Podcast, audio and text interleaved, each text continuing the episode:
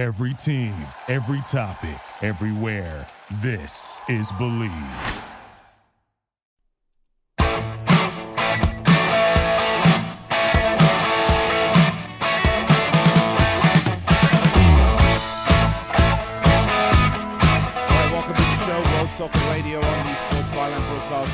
And Sirius XM. I am your host, Nick Geber. It is a pleasure and a privilege to be with you today on uh, Sirius XM and the Sports Byline Broadcast Network, as well as iHeartRadio. Uh, tune in the award-winning Sirius XM app. I'm with each and every weeknight, 6 p.m. Pacific, 9 Eastern Time, then again midnight Pacific. Uh, that is uh, 3 a.m. on the East Coast for all you early birds out there listening on Sports Overnight America. Um, look, lots to get to today. We're going to talk about the Euros. The finals are set. I'm not going to give you my predictions for the final game. I'm going to do that. I'll do that on Friday. The game is Sunday. Um, today, let's talk about the Euros. Let's talk about the tournament as a whole. Let's talk about the semi-final games, which have both been played now. My both my predictions coming true. In fact, I had England winning in extra time, and, and that is what happened. Uh, lots to get to today. Uh, plus, I, I'm going to broach a topic that is. Uh, from uh, many people have told me just to stay the heck off this topic, but I, I, I'm opinionated, and I'm going to get on this topic. I want to talk about the U.S. women's national team's equal pay crusade uh, because we are getting ready to kick off the uh, Summer Olympic Games in Tokyo. And if you don't know by now, uh, the women's soccer Olympic gold is considered. I look. I, I suppose if you're an England supporter, the World Cup is one and the Euros is number two. If you're a fan of the U.S. women's national team, uh, and you should be, the number one is the women's World Cup, and number two would be the Olympics because they aren't quite the same restrictions on the women's game uh, in terms of the Olympic Games. So I, I want to use this opportunity to talk about their uh, the, the documentary on HBO, uh, what's going on in their fight for pay equality, uh, what the courts have said, and I'm going to give you my opinion whether you like it or not. So that's what's on tap today. If you're looking for my picks for the Euro finals, uh, I'll be doing that on Friday, but I will, of course, be talking about the semifinals uh, and um, giving you my take on that. All right. Find my podcast network, the Bleav, B L E A V podcast network. You can find me there right after this show is concluded. You can download the show, have it go to your device. Uh, this is World Soccer Radio. I'm Nick Geber. I'll be right back after this.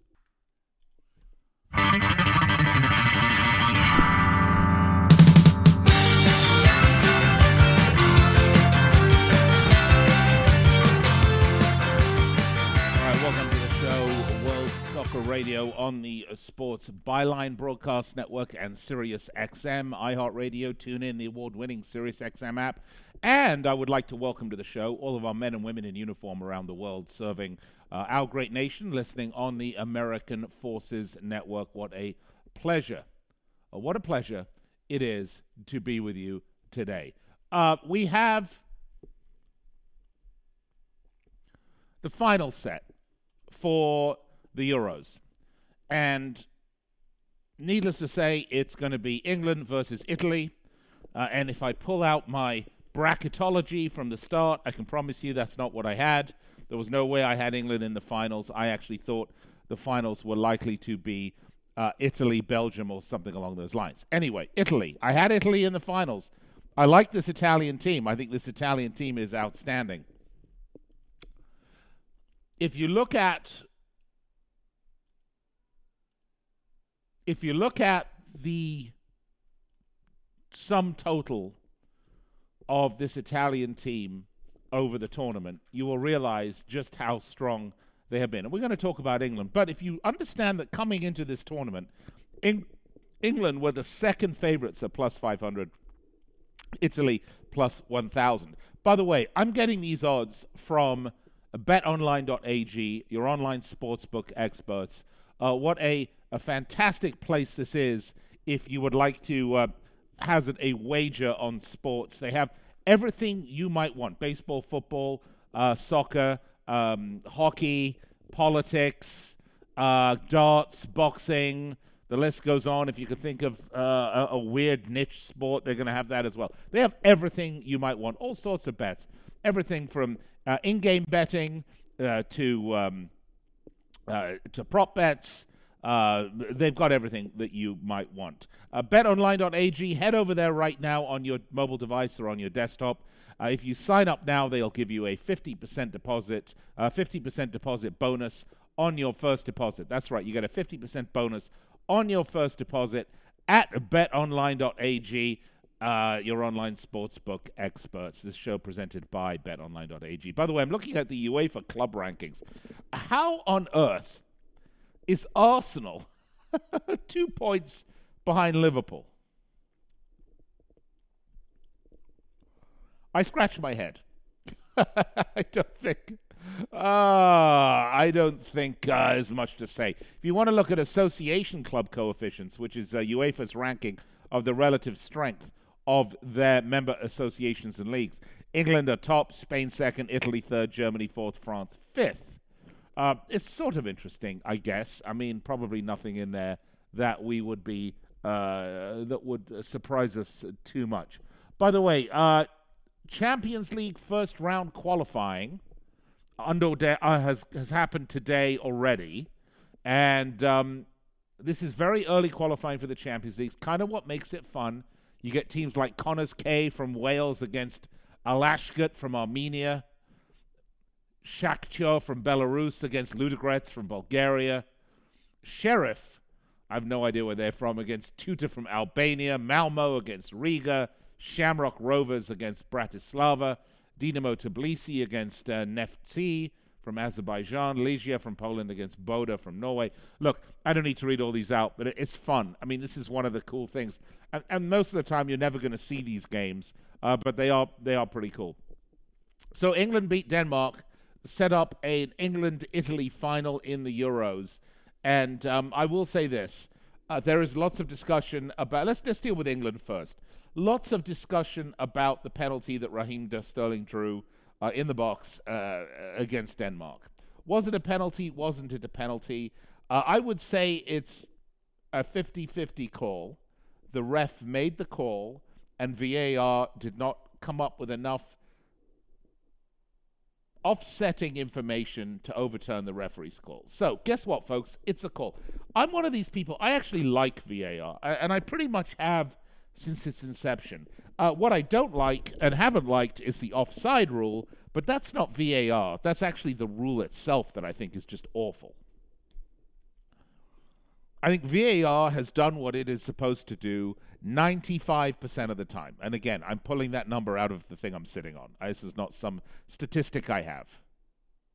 But on the whole, I think VAR has done what it is supposed to do, which is to correct mistakes that we either made or missed on the pitch because we're all human, because referees are human and players are human, and everybody sees things differently except for the camera. So I I, I think it, it, it's a really good thing because in this game, goals are so hard come by. Particularly when you have two teams. Today's a great example, England, Denmark, for example, or like we had Italy and Spain these teams are neck and neck. It's not like a basketball game, for example, where there's so many baskets scored during a period. Yeah, you know, you may make a bad call in one or the other. And what they do is they bring in VAR. Essentially, they have it throughout the, the the, the game, as you know. But I think in the last three minutes, they can look at certain things that they're not allowed to look for during the game. I actually think basketball does a great job with it too. So this is not a criticism of basketball. I, I think they've they absolutely get the right blend from when it's okay to go to the video because they don't want to keep interrupting the game every four minutes, clearly. Um, so it's all good. I like VAR. I think it works appropriately. I think the Danes will feel a little hard done by. I think, you know, look, if the referee doesn't make the call and VAR doesn't see enough information to overturn the non call, then the Danes come out ahead. It's a coin flip, and Denmark lost the coin flip. And, and, and I think that was unfortunate. Kasper Schmeichel made a great save, but as goalkeepers are taught, don't parry the ball back out because, of course, the penalty taker has the right to slot the ball back in the net after the penalty has been taken. So um, I, I think in that regards, the Danes played exactly how I thought they would play. They played with a high degree of technical efficiency. They played with a high degree of organization. Did they really threaten a lot during the game? Not really. I think they only had six shots on goal to say England's 21. Again, not that that statistic necessarily is going to be indicative of the scoreline, but it's certainly indicative of who was creating more chances. Uh, I fully expected that from the Danes. They played exactly the game I thought they were going to play. Uh, what England played was a slightly different game in terms of the mental strength these guys showed on this team was something that surprised me. I really felt when we started to get into extra time, uh, and England were pushing at the end of regulation, if you remember, to get a goal. I just kind of thought maybe mentally England will get off the edge and either the Danes will score or this is going to go to penalties. And by the way, you have to think penalties. The Danes with Kasper Schmeichel, who I happen to think is a terrific goalkeeper, uh, would probably have the advantage despite the amount of training that Gareth Southgate has given to uh, the team prior to the, the, game. So anyway, look, this is how it went down. It wasn't a surprise. England finally broke down uh, the Danish team. It was just a matter of time at some point once they start plowing that much pressure. And as extra time rolled along, the Danish team really looked uh, like they were exhausted emotionally, mentally, physically exhausted. And, and I think it took every ounce they had to at least try to keep mounting some sort of um, some sort of uh, posture uh, throughout the uh, uh, latter parts of extra time. So congratulations to England. They're going to face an Italy team, and after the break, we're going to talk about the Italy-Spain semi-final. Um, uh, it was an interesting semi final for a lot of reasons. I think, as good as this Italian team are, and I do think they're very good, I think Spain showed a little bit of how they can be had. All right, this is World Soccer Radio. Find me on Twitter at Nick Geber, N I C K G E B E R. Find me at Facebook, facebook.com forward slash World Soccer Radio. I'll be right back after this.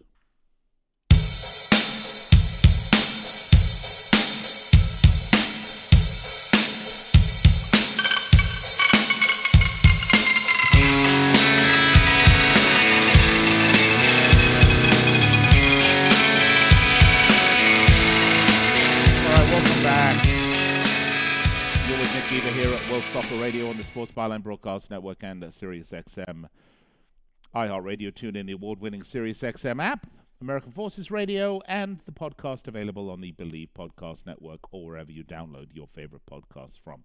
Um, before we get to the Italy Spain semi final, I want to take a personal, uh, a moment for a, a, personal note here. I um, learned on yesterday that uh, a colleague of mine uh, had passed. She, in her 40s, a 10 year old daughter, uh, she used to work with me at Bluff. Uh, I am very sad about this, and it makes me realize the tenuous hold on life uh, that we all have.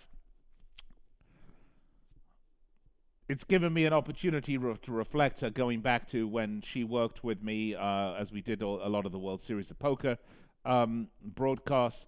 Uh, she worked with me on those, and I remember uh, the World Cups happening over uh, the World Series of Poker. She was always intensely interested in the results. So my thoughts and prayers are with the family of Joy Brown, uh, previously Joy Miller. Um, a, a, tragic, terrible loss. Uh, such a, a, sweet and lovely person taken from us far too young. All right, let's get back to the football and Italy, Spain. Really is one of these games that um, struck me as surprising because I, I, I think this Italian team is absolutely terrific. And I think the Spanish team is absolutely average. Despite all the fancy flicks and quick turns and all the stuff that you know they, they both these teams were doing, uh, the, the Spanish team just, uh, you know, they said tiki taka was dead. But in fact, they kind of play tiki taka. Except maybe the ball moves forward a bit more under this Spanish team than under the Spanish teams of the past. Despite that, they still manage 16 attempts on target against Italy. And, and that is where I think the Italians need to worry. Because I think if you give England 16 attempts, they're going to score a couple of times, no matter how good Donnarumma is uh, and how good your defense is. And don't get me wrong, this Italian defense is really very good. Um, by the way, how can you not love this Italian team and not love, uh, you know, the the captain, 36 year old uh, Giorgio Chiellini, who is, uh, you know, uh, I'm smiling because he's 36. He's played 324 minutes in this tournament. 88% passing accuracy, no cards. Cleared the ball 16 times. I'm just looking at the stats on this. He has covered 35 kilometers. Folks, he is 36 years old. And he is playing football with a joy and a smile as he reaches the swan song of his career. How is that going to work when he reaches when he has to defend against guys like Raheem Sterling and Harry Kane? I think that is going to be tough for the Italians. Look, you can have wily defenders that are experienced, uh, that are good, knowledgeable.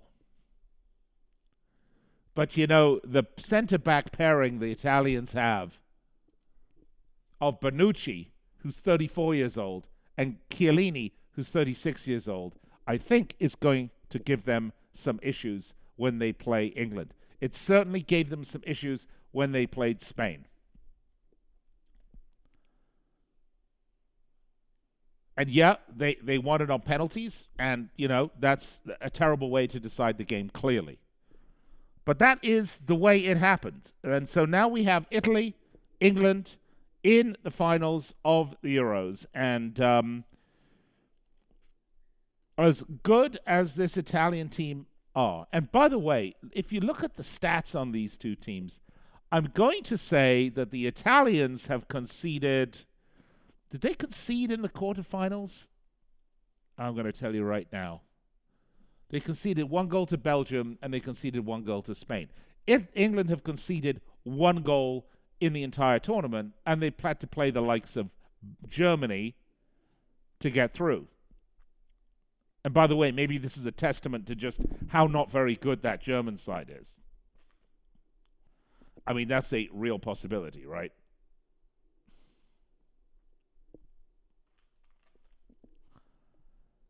But it's going to be interesting to see when the odds are out, and they, they could very well be out at any time during this show. I'm right now checking the betonline.ag website, and I'm looking for uh, the uh, finals of the Euros and to see who is the favorites. And remember, England were the favorites coming into the tournament. Um, I was really, really big on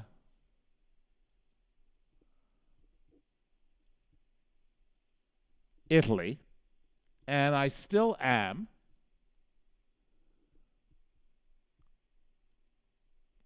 But I think after watching these semifinals, it's going to be very, very difficult for me not to think England are, in fact, the favorites uh, coming in to this final. If you look at, for example,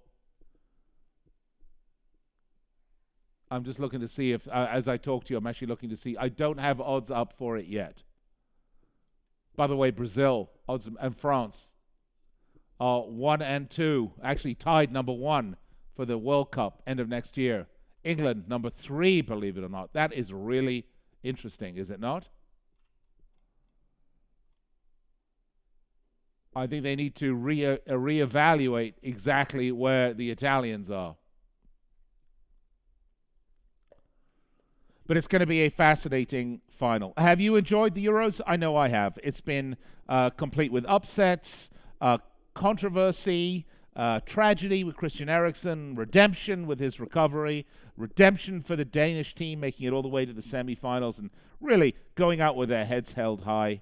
Uh, it's been uh, disappointment for some of the odds makers' favorites. I had a podcast I put up entitled "Nick enjoys sticking his finger in the eye of the Soccerati," and again, Belgium out and Germany out, and the Netherlands out, and the French out, and the Spanish out, and the Portuguese out.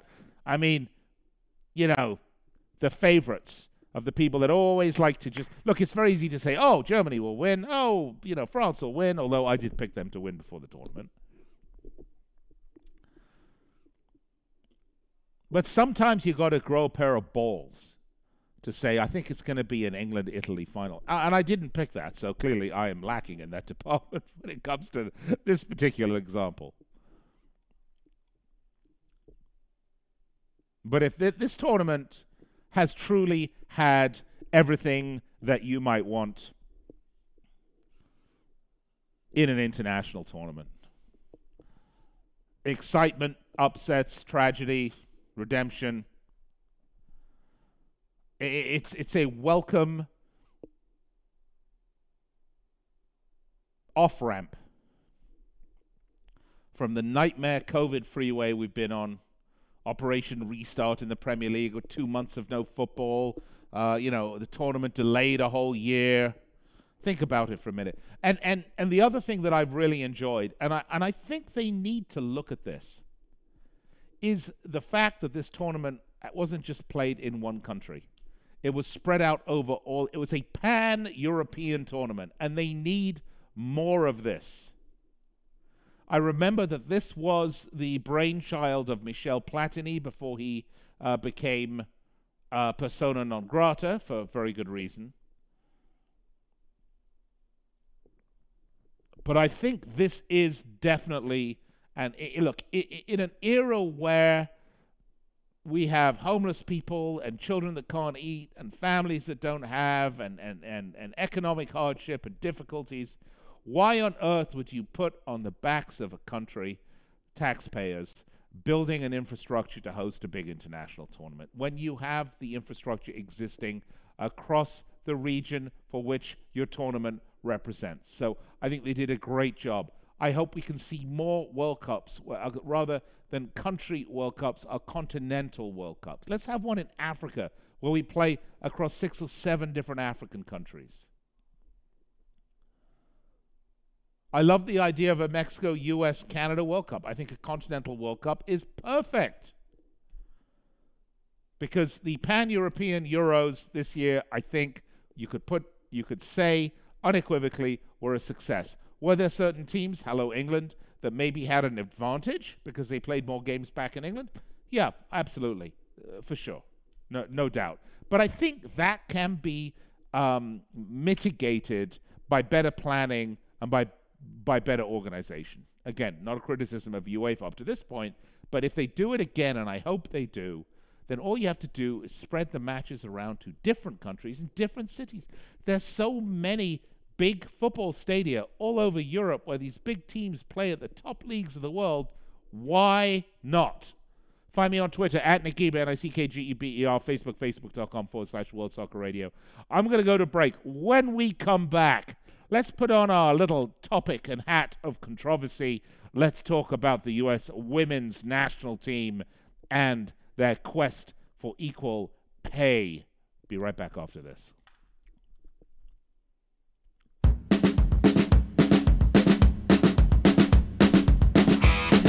rock and roll.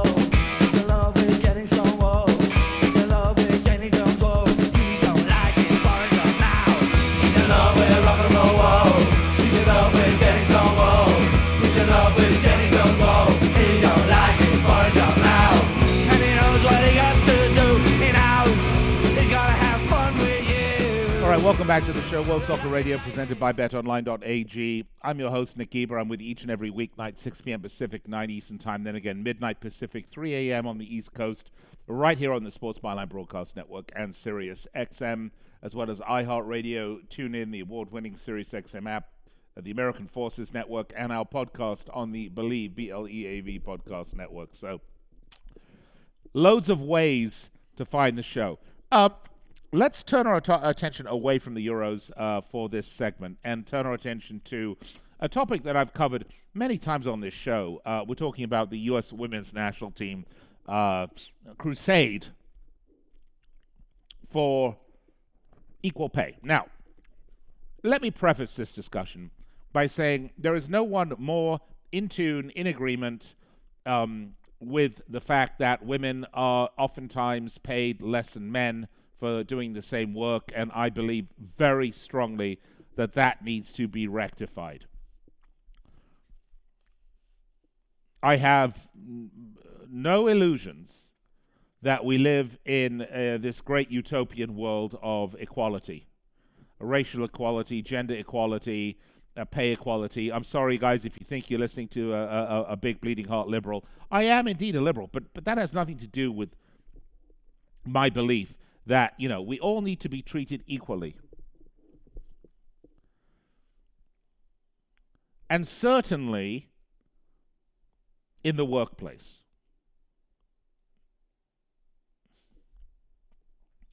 So the U.S. women's national team has been on a quest for the last number of years, clashing with U.S. soccer about what they consider to be unequal terms, unequal compensation, unequal everything with the U.S. men's national team. And in return, the U.S. women's national team point to their success on the pitch. Now, I, am going to tell you that within the U.S. soccer structure, I believe equality should be the name of the game. And by that I mean if the men fly in chartered jets, the women should fly in chartered jets. If the men stay in five five star hotels, the women stay in five star hotels. I mean, that's the least we can do as a nation and a national uh, soccer federation for our athletes that represent the country. So let's let, let's take the the one part of the three pillars here. There's obviously bonuses, pay, and and and, and treatment. And, and so, yes, I completely think they should have everything the men have, the women should have. And by the same token, if the women have something more than the men, if the women fly in a 747 and the men fly in a in a 727, well then the men should fly in a 747. If the men stay at the Ritz Carlton and the women stay at Motel 6, the women should stay at Ritz Carlton too. That's that's what I believe, okay? In a perfect world, if the men make $1,000 a match, or $10,000 a match, or $20,000 a match, the women should make the same. If the men win a game and US soccer pays them a win bonus of a billion dollars, then the women should get a billion dollars. that's very simple, folks. But what has happened here is that's not the reality on the ground. The reality is that because women's soccer and men's soccer are on very different trajectories, yes, the same game played within the same 90 minutes under the same FIFA rules, but they are very different games in terms of the following. Number one, the maturity of the men's game, the maturity of the leagues around the world for the men's game, number one.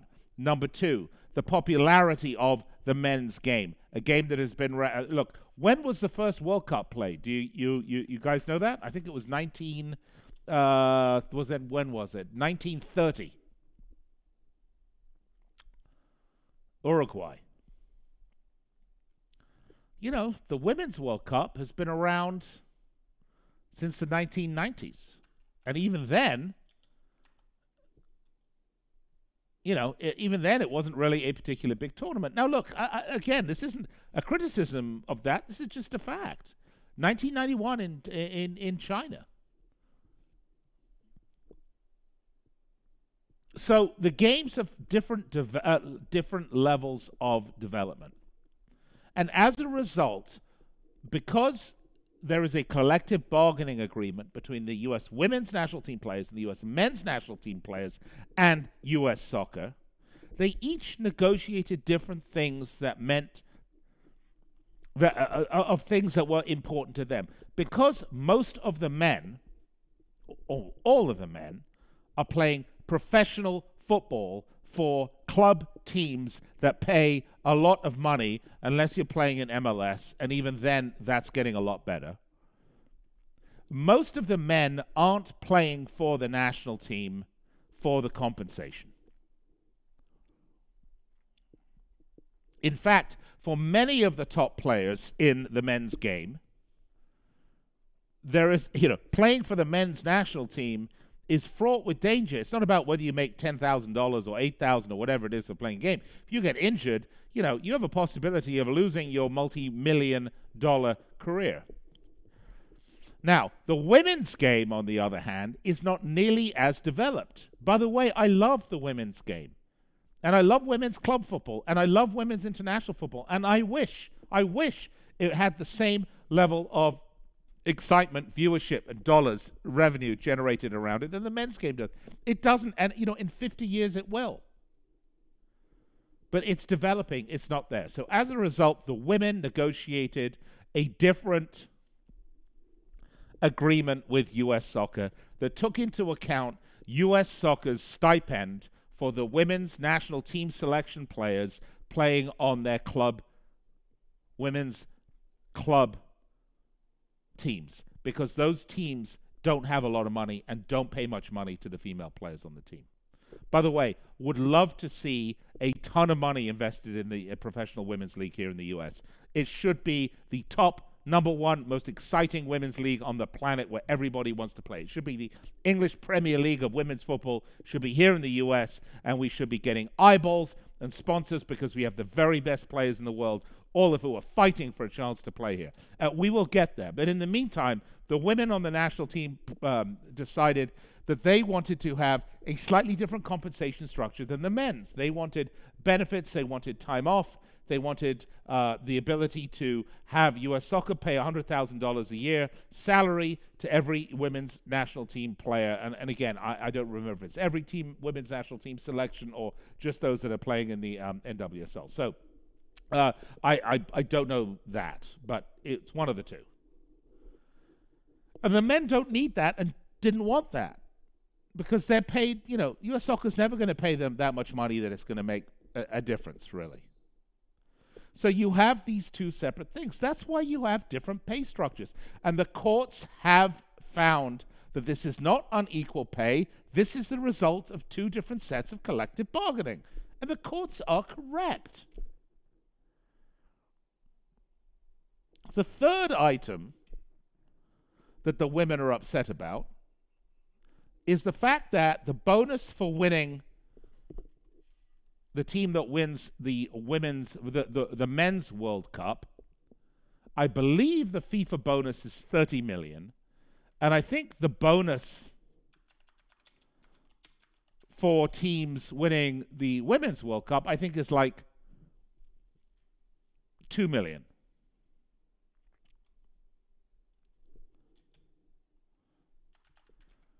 The problem with that is the sponsorship dollars for the men's World Cup is in the billions because of the sheer number of people that watch the most popular and watched sporting event in the world. It isn't the Olympics, folks. It's not the Super Bowl, okay? It is the World Cup. And the winning the uh, 1.4 billion dollars. Revenues from broadcasting rights are going to exceed 3 billion dollars. And sponsorship deals are up over 1.45 billion dollars. That's from KPMG. That's almost 5 billion dollars in revenue. Now, you can ask, you know, why do people only give 30 million dollars to the winning team? That's a great. I don't think anyone can answer that question. The Women's World Cup generates substantially less revenue. Yes, they're both FIFA tournaments. Yes, they're both called World Cup. One generates $5 billion in revenue. Here, let me see if I can pull this up here. I've got a computer in front of me. Total Women's World Cup revenue. Here we go. Let's see if I can find this.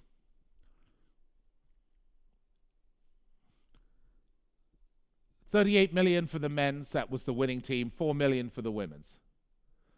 Projected Women's World Cup projected only 131 million dollars in revenue. Okay, and that's why FIFA pays FIFA, not U.S. Soccer. FIFA pay a bigger bonus. What the women are saying is because they won the Women's World Cup and FIFA only paid them a $4 million bonus or a one and a half or whatever it was, that U.S. soccer should make up the difference between the 38 million that the men's World Cup winner gets and the 4 million that the women's World Cup different, uh, um, women's World Cup gets. U.S. soccer should make up the 34 million dollar difference. Well, I'm sorry, they're out of their mind. The world doesn't work that way. Number one. Number two is the person to sue is FIFA, not U.S. Soccer.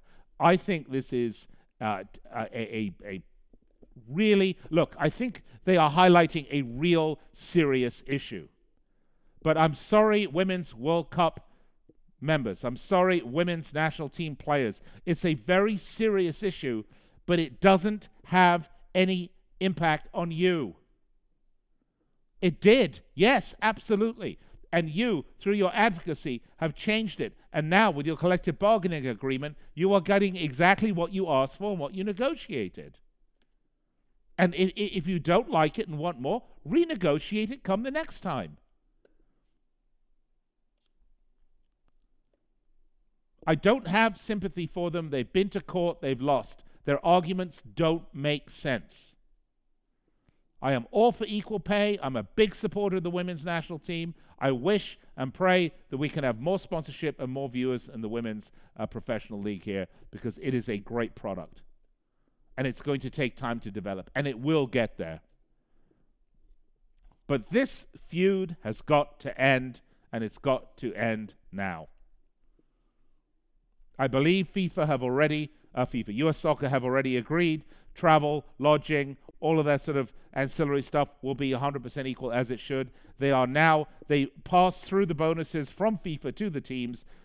So that's not their issue. And lastly, and in the middle, each men's and women's team negotiate their own contract. So the women need to go back when the contract is up and negotiate a new one. In the meantime, they're getting exactly what they asked for. All right, those are my opinions. Twitter me at Nick Geber, Facebook, facebook.com forward slash World Soccer Radio. I'll be right back.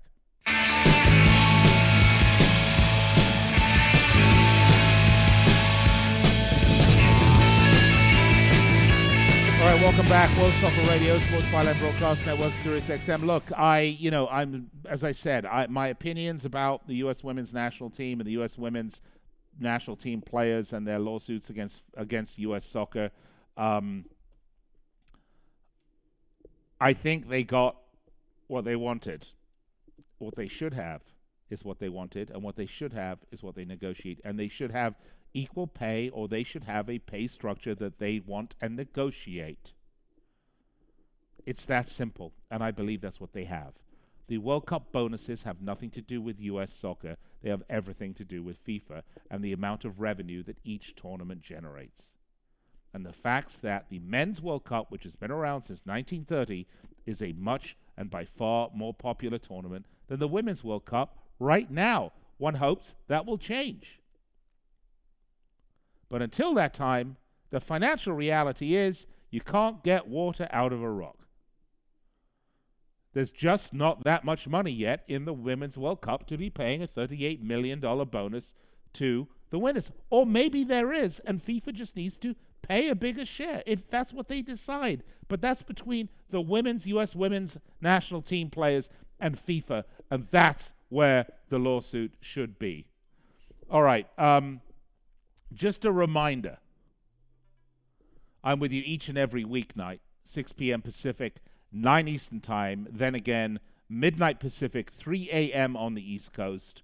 I'm with you on the Sports Byline Broadcast Network, Sirius XM, the American Forces Network, iHeartRadio, TuneIn, the award-winning Sirius XM app, and you can also find uh, the podcast uh, live, or not live because podcasts aren't live by their nature, but you can find the podcast on the Bleav, B L E A V podcast network or on the podcast network of your choosing. In the meantime, send me a tweet at Nick Geber, N I C K G E B E R, Facebook, facebook.com forward slash World Soccer Radio. I'll be back on the air with you tomorrow. Don't forget, Friday, I'm going to give my breakdown of the Euro finals. I know my positions on the women's team are controversial. I would love to hear from you and what your opinions are and if you think I'm full of crap or not. All right, till tomorrow. Have a great night, stay safe, and let's count down to the Euro finals.